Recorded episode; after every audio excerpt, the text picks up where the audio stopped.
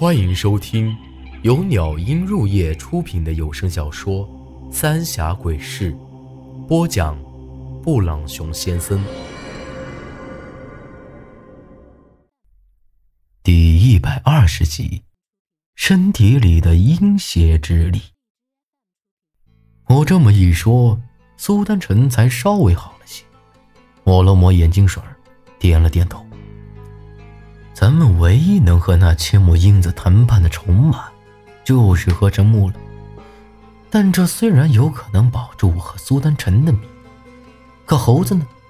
这个临江镇的人呢？难道就真的眼睁睁看着他们去死？可，咱们之前都试过了，咋去找爷爷啊？猴子又看了看手上的黑色图案。就算把这长江翻过来，咱们也得找。我咬咬牙，朝着长江方向看了看。这会儿，苏丹臣却吁了一口气，皱着眉头看了看我。当时在江底下，你不是看到爷爷躺在那具魂棺里头吗？还吸了你几口血。我有些疑惑的点了点头，不晓得他咋个突然问起了这件事情。那女人要去找爷爷，会不会是因为她吸了你的血？只有你才能找得到。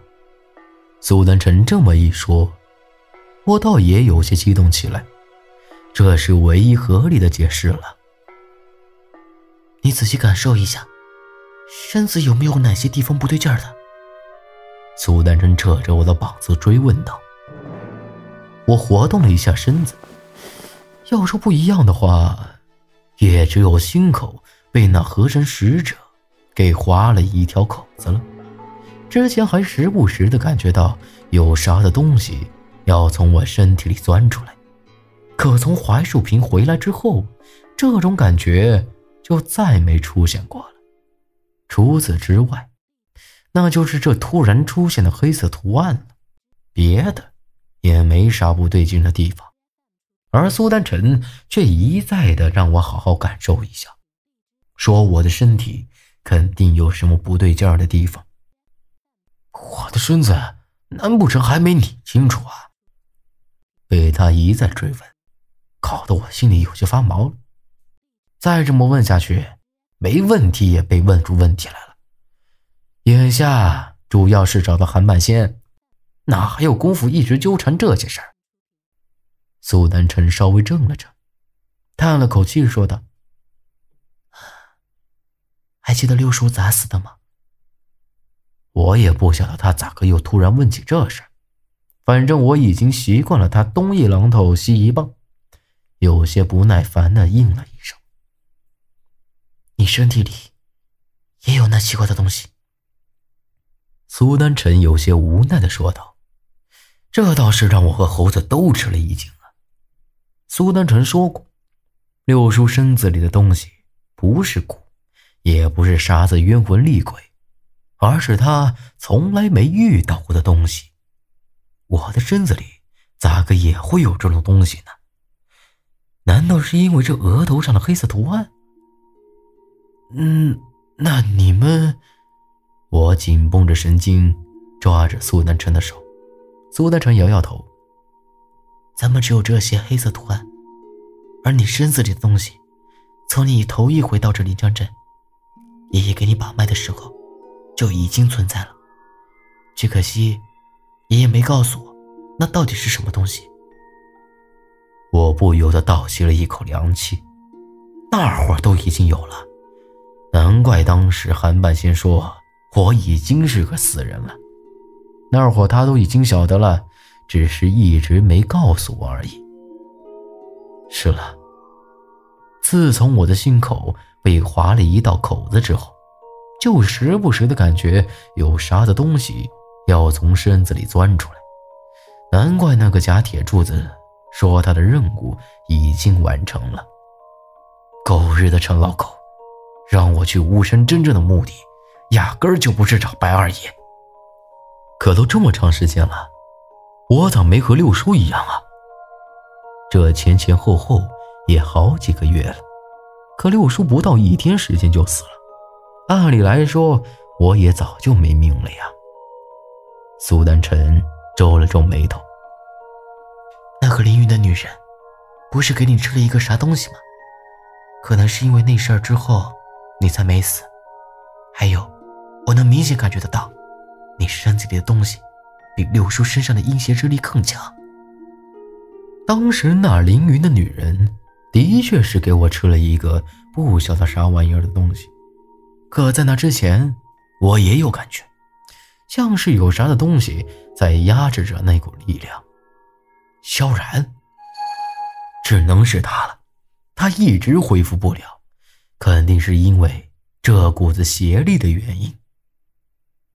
你不是一直听到一个声音说，一直在你身边吗？肯定就是因为你身子里的东西，而这很有可能和鬼门要找的和神木有关。苏丹晨轻声说道：“仙人板板的，那自称啥子狗屁河神的使者女人，一定是在我身子里头放了什么东西。不死不活的八字身子里奇怪的东西，诡异的黑色图案。那淋雨的女人竟然说我的命是她给的，看来要彻底弄清楚这些事儿，只能等再次见到那女人了。”哎呀，不管这么多了，多活一天赚一天。不管咋说，先找到韩半仙要钱。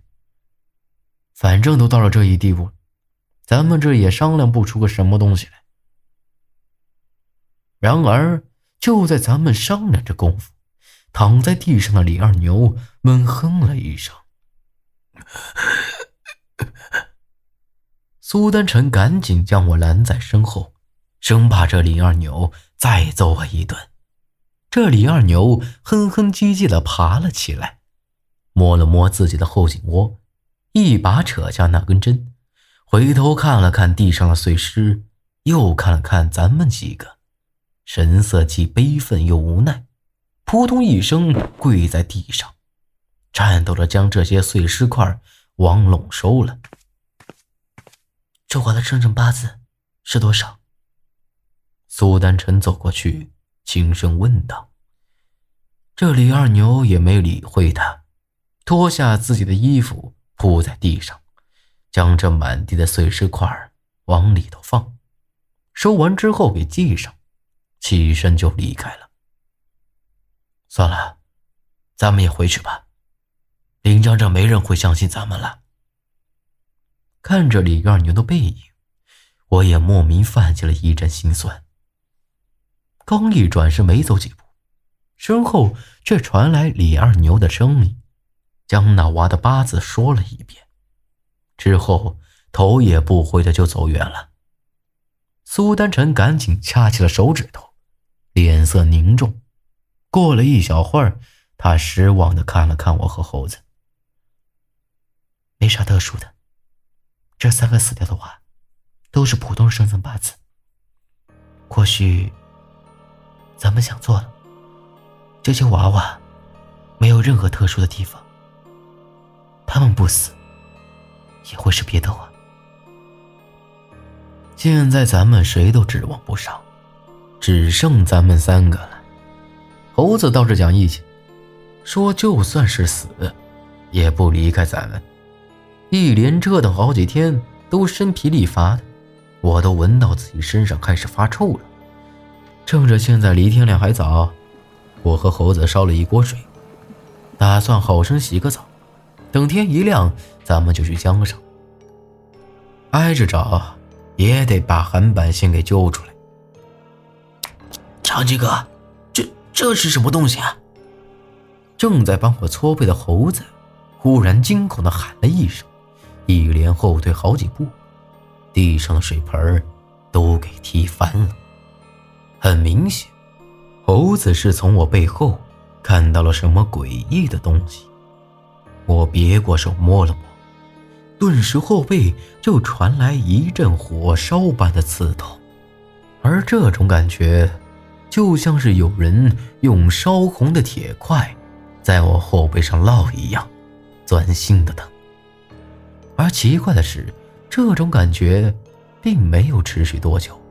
一下子就消失了。苏三成在外头也听到了猴子的惊叫声，直接临门一脚，啪嗒一声就给踹开了门。